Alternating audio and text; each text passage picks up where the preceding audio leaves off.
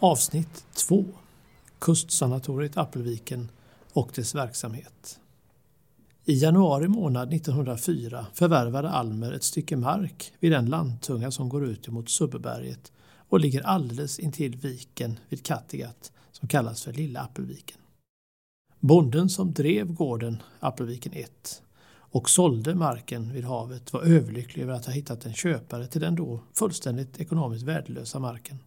Marken gick knappt att använda till någonting inom lantbruket och var, enligt lantbrukares ögon, stort sett värdelös. Idag är tongångarna något annorlunda då miljonerna adderas i snabb takt vid de sällsynta tillfällen som tomtmark i kustnära områden säljs.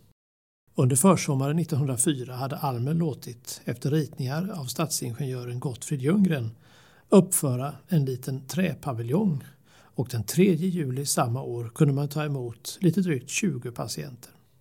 Denna lilla byggnad blev alltså startskottet för den enorma expansion av både byggnader, personal och patienter här nere i Appelviken. Och när Almer själv gick ur tiden 1927 hade man en kapacitet att kunna ta emot inte mindre än 574 patienter. Helt fantastiskt verkligen, då man 25 år tidigare hade en kapacitet att ta emot sex stycken patienter. En samtida beskrivning med dåtidens vackra språk beskriver situationen på följande sätt. Med sitt för alla vindar utom havsvinden skyddade läge längst ut i havsbandet med sin jämna, lagom sluttande sandstrand synes platsen särskilt vara av naturen danad för sitt ändamål. Utsatta för sol och den saltmättade västkustluften komma föreningens små skyddslingar här att tillbringa sin dag under månaderna maj till september. I en omedelbart intill stranden år 1904 för ändamålet uppförd byggnad är sörjt för de små patienternas förplägning och vila. Under hösten 1904 bildades på initiativ av Johan Severin Almer en förening som fick namnet Föreningen för kustvård åt skrofulösa barn. Denna förenings verksamhet var enligt stadgarna att bereda kustvård åt skrofulösa barn och i samband därmed söka upprätthålla kustsanatoriet Appelviken.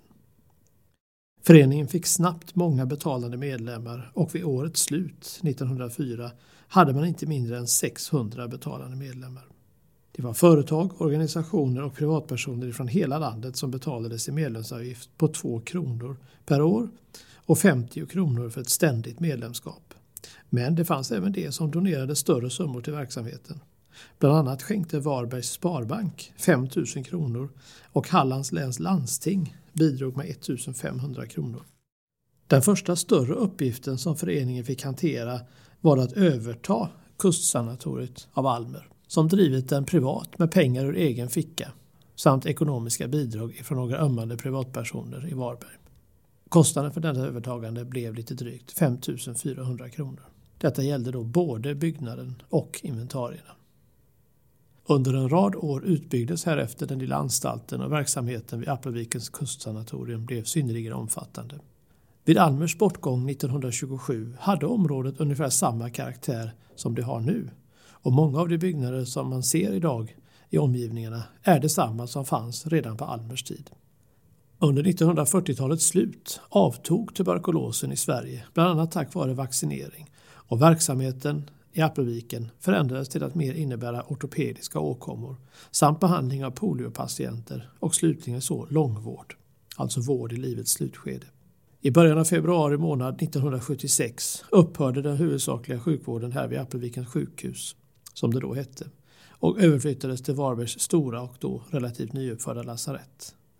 De gamla byggnaderna från Almers tid gick en oviss framtid till mötes men står som väl är fortfarande kvar och man har varit noga med att bevara områdets karaktär. Glöm heller inte att titta på de fina stenmurarna som omgärdar området och den vackra stenläggningen framför hotellets entré. Murarna är uppförda omkring 1920 av lokala stenhuggare och stenläggningen med vågformationer kom till med hjälp av Varbergs duktiga stenläggare för lite drygt 25 år sedan.